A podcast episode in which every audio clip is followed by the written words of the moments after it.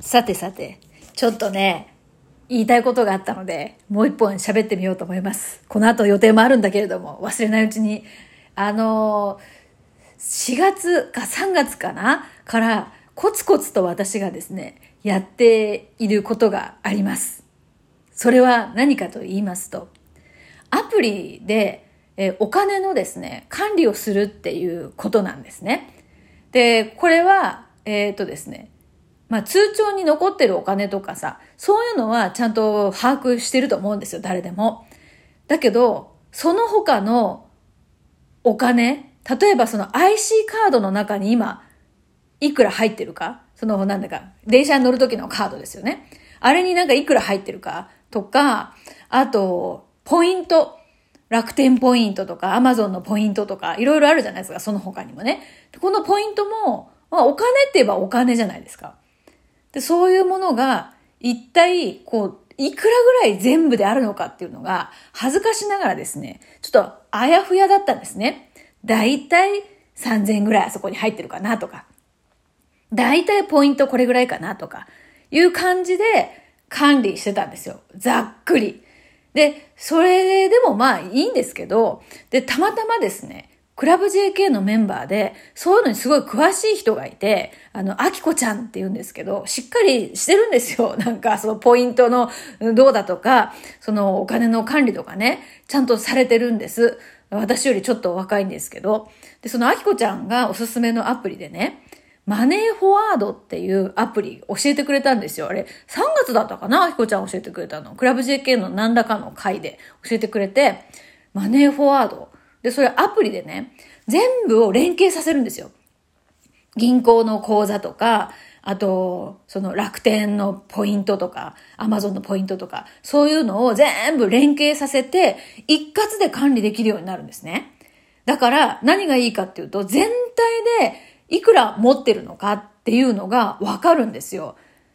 で、これちょっと、や、使ったことないんでね、これ聞いたからにはやってみようっていうことで、コツコツ、その連携させてたんですね。で、これって別にコツコツっていう言葉が出てくるのは、私のこう苦手な、こういうのが苦手な世代だからこそで、なんかね、もう暗証番号が入れてもなんかこう、連携できないとかさ、いろんなことがあって、今日はここまでにしようみたいな、そういうことで、なんか地味にコツコツやってたんですね。で、連携できた時のなんか嬉しさ、ああみたいな。これでこのアプリだけで見られる、次なんか連携するもんないかなみたいなね。そういうことで、あのこの電車に乗る時のさ、カード、えっ、ー、と、ニモカカード、あ、違う、えっ、ー、と、電車に乗る時はあれ、なんだっけ、スゴカだっけ？なんか、なんとか、あるじゃないですか。いっぱい、その地方によっていろいろね。で、えー、私が持っているそのカードも全部ですね、こう、一本化できたんですね。で、これってまあセキュリティどうなの？って話になるで心配で私もいろいろ調べたんですけど、あの、セキュリティ上は結構しっかりしてるんじゃないかなって、私的にはね。で、私はこの月額400いくらかのその有料のプランにですね、こう入ったんですね。うん。で、そもそもだってこのマネーフォワードで、この連携して、そこからセキュリティがっていう心配があ出てくるならば、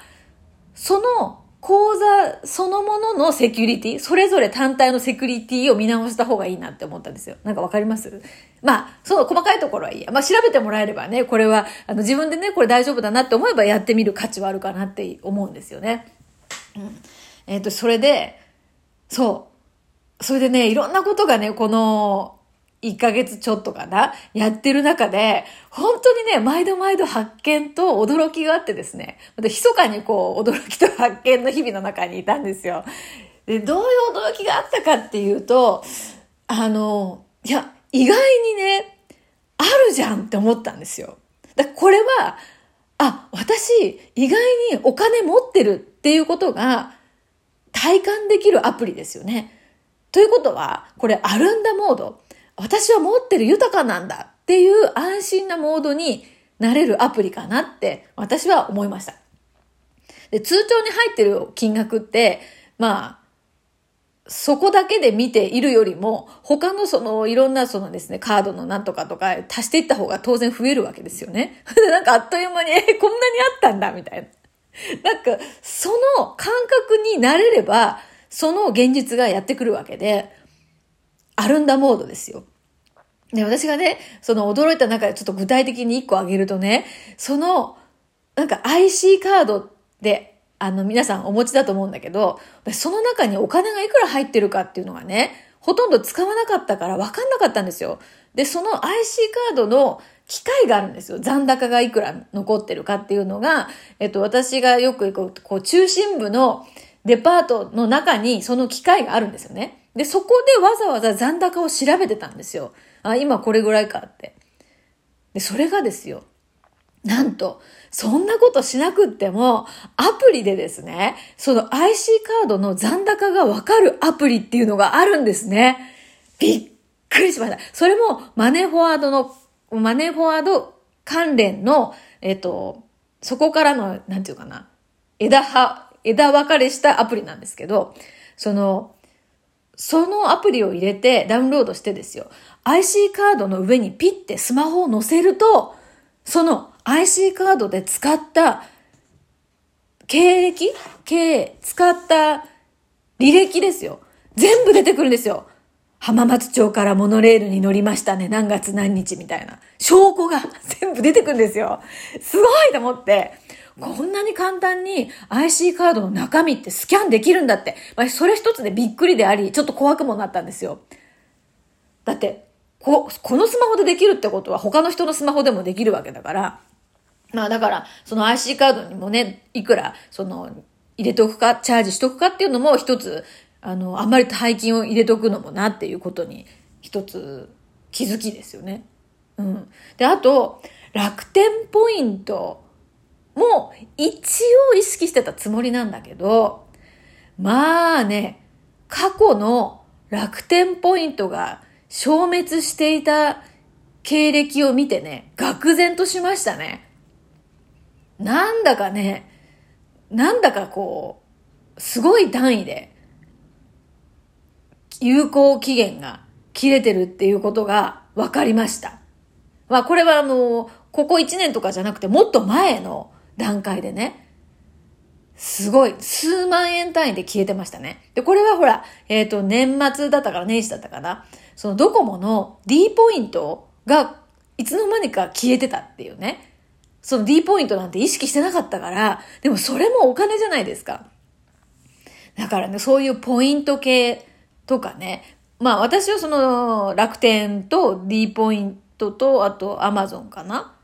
それぐらいのポイントしかないんですけど、もっとほら、ポイ活とか言ってさ、積極的にポイントをね、集めたりとか、使ったりしてる人たちにとっては、ポイントも一つの資産として、このマネーフォワードのアプリで全部できるんですよね。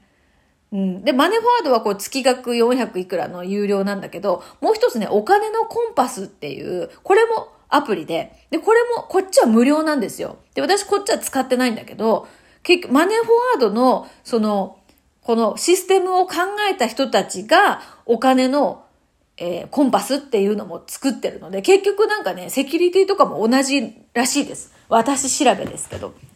うん、ですから私はその事業所の、えー、お金の管理はマネーフォワードでやって、えー、自宅の方のですね、お金の管理は、このお金のコンパスっていうアプリをやってみようかなと思って、自宅の方はまだね、この連携全然してないので、えー、やってみようかなって思っております。